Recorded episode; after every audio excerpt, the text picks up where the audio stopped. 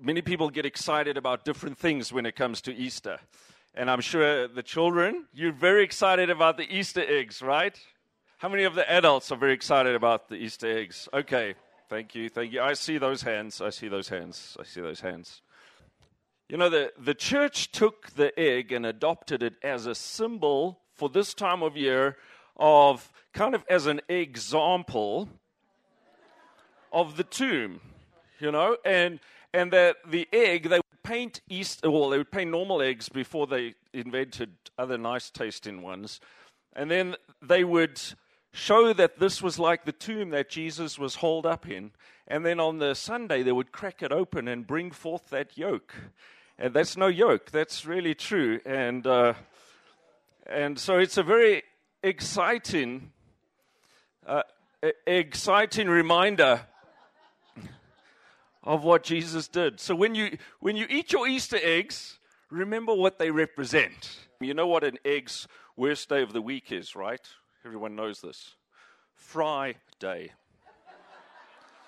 And we all know today is Friday, so please be sensitive to your eggs. Right. Thank you. Just want to egg you on. I can't tell too many yolks today because if you have eggs with you, we might just crack them up and then that would be messy. So, Lord Jesus, deliver us from these bad jokes.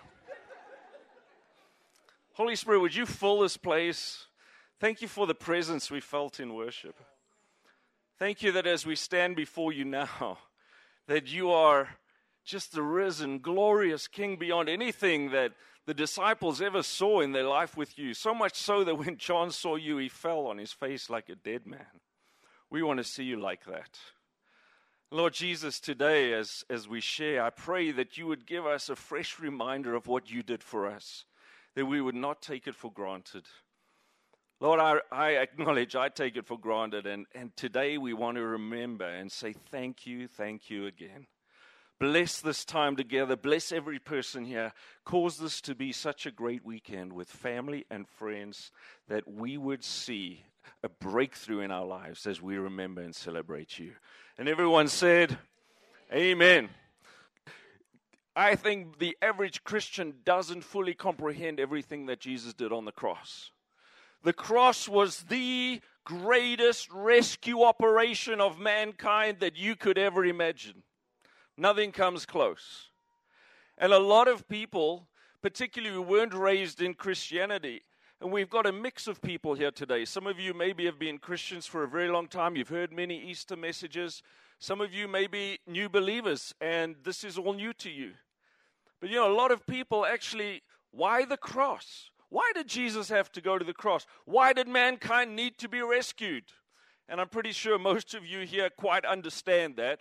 And if you were here last Sunday, Pastor Darling shared the most amazing message that lays a foundation for answering some of that question, which she shared on where evil comes from, the source of evil. God did not create evil. God created a perfect world. Adam and Eve were perfect. There was no evil in Adam and Eve. They were 100% righteous no sin in their lives, which meant they could live forever, right? And there was the tree of life that they could eat of any time they liked, and they would live forever. They would never die. And then there was another tree in the garden. Everyone remember that? The tree of good and evil, right? And so the tree of good and evil, the serpent, remember that evil was first found in Satan when he said, I shall ascend and become a God for myself. What did he say to Adam and Eve? If you eat of that tree, you will become like God.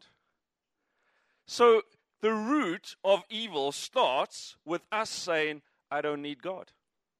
Would you, would you agree? The root of evil is when man says, I'm going to do it myself without God. And so what ends up is that Adam and Eve listen to the serpent, they take of that tree, they eat of that fruit, and sin and death enter the world. God didn't create it, they brought it in. And from that day onwards, mankind could no longer live forever. Right at that point, God steps in and he looks at that serpent and he curses the serpent And he says to that serpent, I'm going to put enmity between you and the woman, between her offspring and your offspring. You will bruise his heel, bump, Ena, but he will crush your head. That was the first prophecy about why the cross. God was prophesying right then that Satan would come, and if the cross, which was so beyond anything we could imagine in terms of the torture, the agony that Jesus went through, he says that's like a bruising of the heel compared to what the cross did to Satan. He destroyed sin and death on the cross, he destroyed the authority that the enemy had. The enemy had no authority. God gave authority to Adam and Eve, and He said, You guys take dominion. You rule and reign. You're going to set creation right. You're going to take over the earth. And you, in partnership with me, in a loving relationship with me, are going to make the earth great, just like the kingdom of heaven is going to be on earth. And when man fell, God's desire still remains the same. He still wants mankind to release that on the earth. And he set in place a rescue operation that would not just rescue man from sin and death, but restore that mandate. Isn't that exciting? Now, I don't have time to go into everything on the cross. I, it would take too long. So, today, in the time left to us, I want to quickly touch on four rememberable R's relating to the redeeming work of the cross. Are you ready? For those R's. Just say, I are ready. Okay, good. There you go. The first thing the cross did is it paid the price so that you and I can be redeemed. Now, for a lot of Christians, we know that word. A lot of other people are, well, what does redeemed mean? When you associate this word redemption with slavery, redemption was the price that you would pay to redeem a slave from slavery and buy back their freedom. That was called the redemption price. So, the first thing we must understand is when Jesus redeemed us, it's because we were in slavery to sin and death. We weren't just in sin and death. The Bible talks about the fact that we were slaves. We were not just slaves to sin and death. We were not just slaves to sin. We were slaves to the flesh the Bible says, and the fleshly desires. How many of you, before you became a Christian, before Jesus came in, changed your heart, filled you with His Holy Spirit, how many of you remember that you knew what was right before then, but you were unable to do it? In fact, Paul's writings are all about telling Christians the law was powerless. You can know what's right, but unless the Holy Spirit is enabling you, you can never do it because we were slaves to sin. I was enslaved. I wasn't just, oh, you know, maybe if I just try and get my act together, there's nothing you could do to make yourself right before God. So when we talk about redemption from slavery, we must go back to what this weekend remembers and celebrates. This weekend, over 2,000 years ago, Jesus fulfilled the very first thing that God told the children of Israel they would have to remember every year, thousands of years before over 2,000 years ago. How's the maths going? Okay, thousands, thousands, thousands. And he instituted what is called Passover. Easter is the fulfillment of Passover. Throughout the world today, we are celebrating Passover. That feast has been celebrated right from the time God said, Remember this feast every year. This shall be a command to you and your children, your children's children, and right across the world, Passover has been celebrated.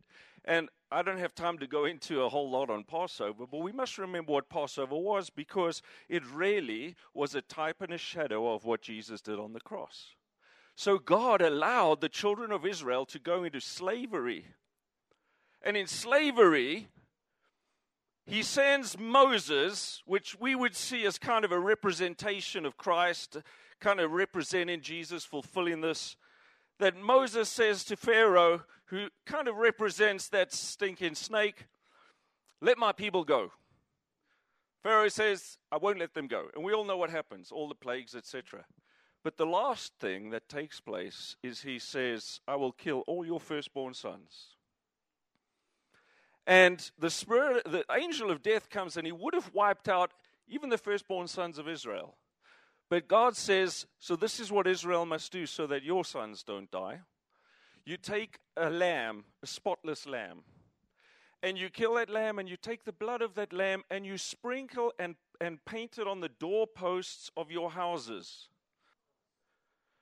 And as they are painting the blood on the doorpost of their houses, the Bible says that the angel of death came and saw the blood of the lamb, and death passed over them so that they lived. Because of the blood of the lamb, death passes over them. And then, as they are leaving Egypt, they are taken out of slavery and brought into a whole new kingdom. They're taken out of darkness, brought into the promised land that God gives them. And looking back and we see what Jesus did, we see that Jesus actually fulfilled what they would remember at Passover. There's so much that is in this Passover meal, but when Jesus sat and had the Last Supper with his disciples, he took the bread. And this bread for the Passover meal, it was unleavened bread, but you know, Jesus has redeemed everything. And he would break the bread.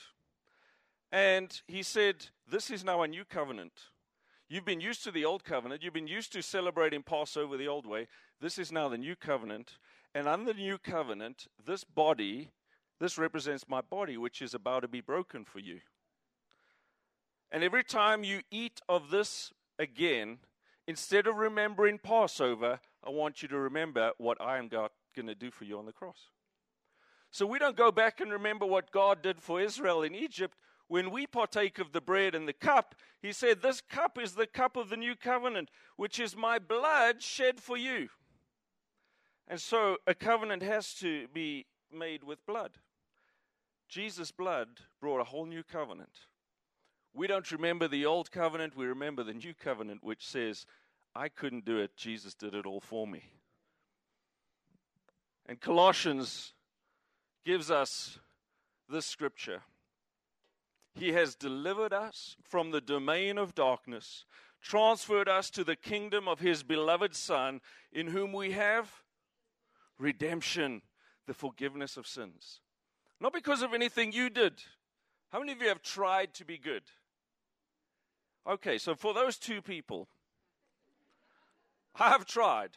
Most of you is like a trick question. I'm going to be no, I'm going to raise my hand. It's not a trick question. He redeemed us.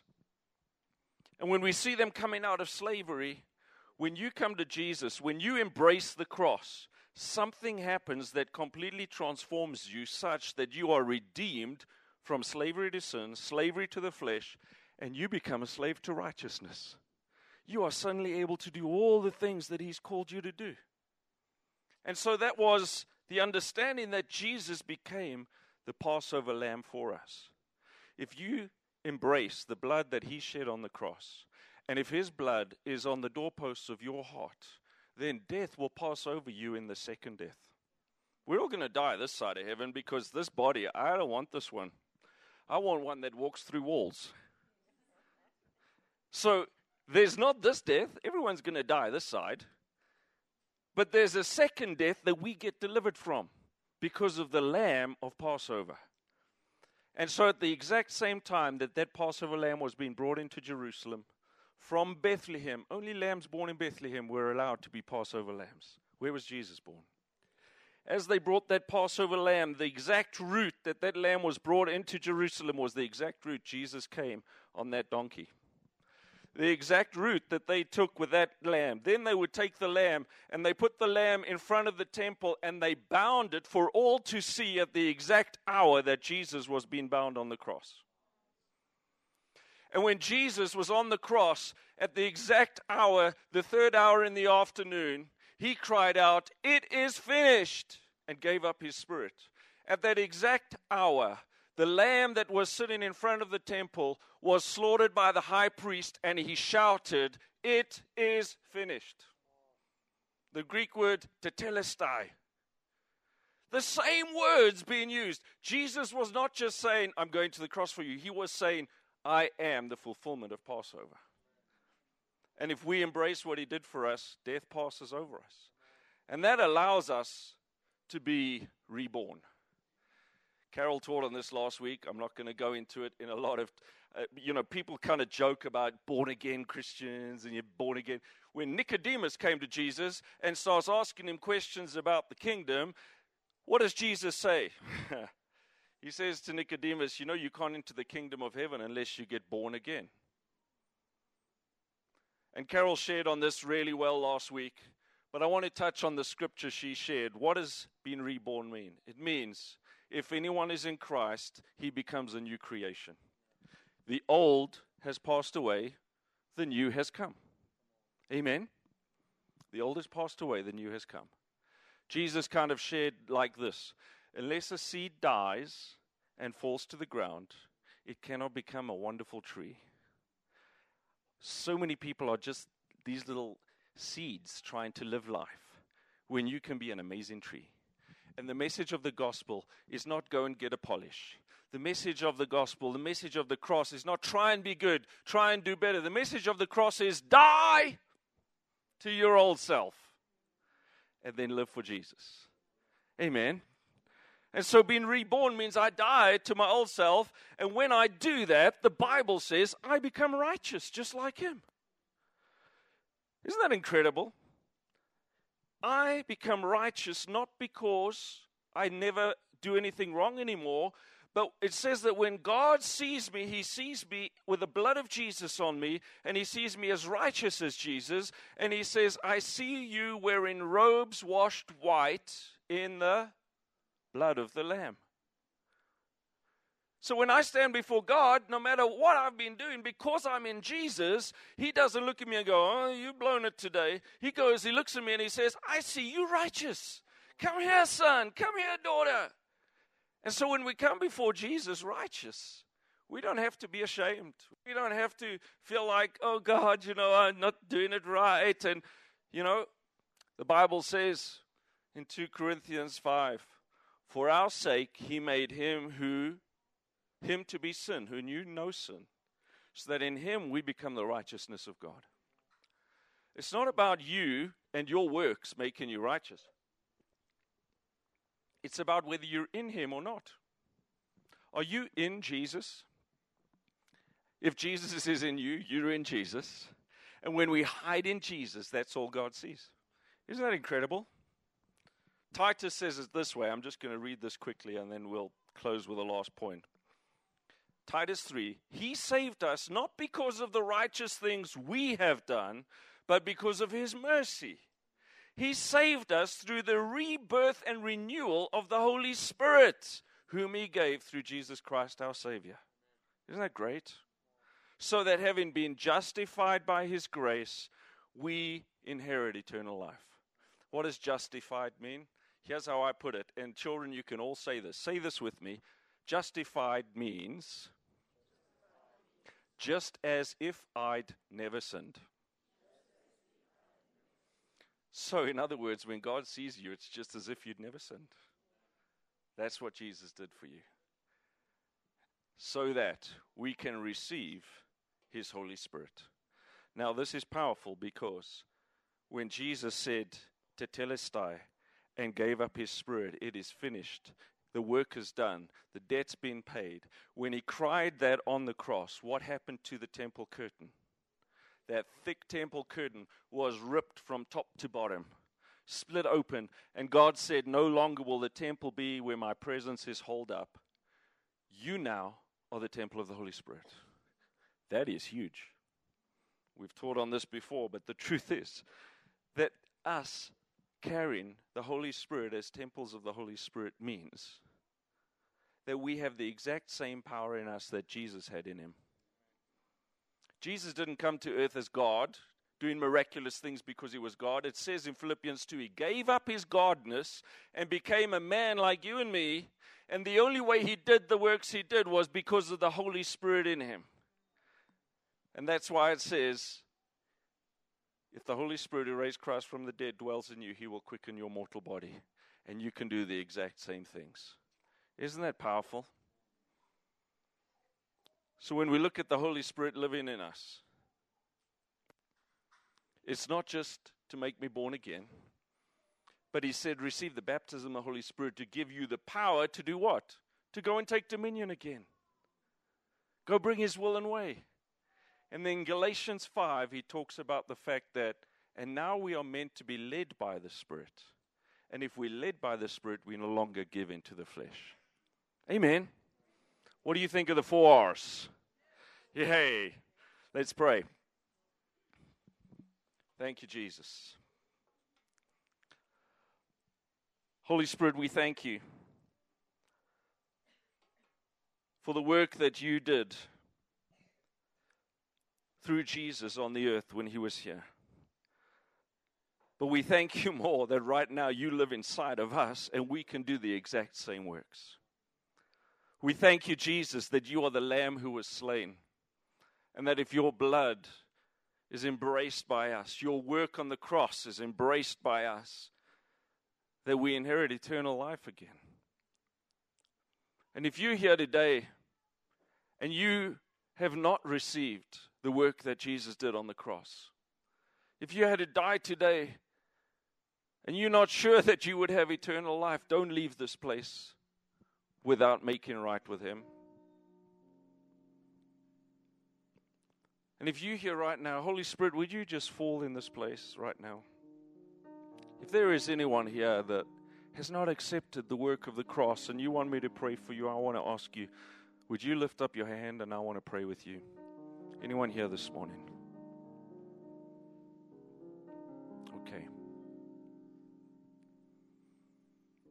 Then, Lord, I bless every person here, every family represented. I ask, Lord, that as we go into this weekend remembering what you've done, that it would be a time of your anointing being present in our families. We ask that you'd reveal yourself to us more and show us what you've done, that we would not take any of it for granted. I pray that the presence and power of your Holy Spirit would be alive and at work in each one here. That we go knowing it's not because of anything we've done, but you've done it, Jesus. And we go celebrating the fact that we are righteous in you and that we can come boldly before you and live with the same power and presence that Jesus did to this world. In Jesus' name. Everyone said, I just, I also want to pray. If there's anyone here and you feel, you know, as as Andrew's been talking through all these R's, but just even as you've been contemplating the cross, there's an area of your life that you know you just need breakthrough in. It might be in relationship, it might just be in your personal uh, just your personal emotional world. You know, you just you you keep on you keep on stumbling over the same thing or you keep on feeling some negative emotions in a certain area.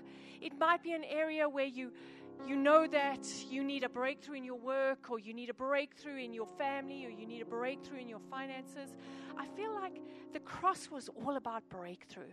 I feel like the cross was all about destroying those things that keep us mired in the same old, same old.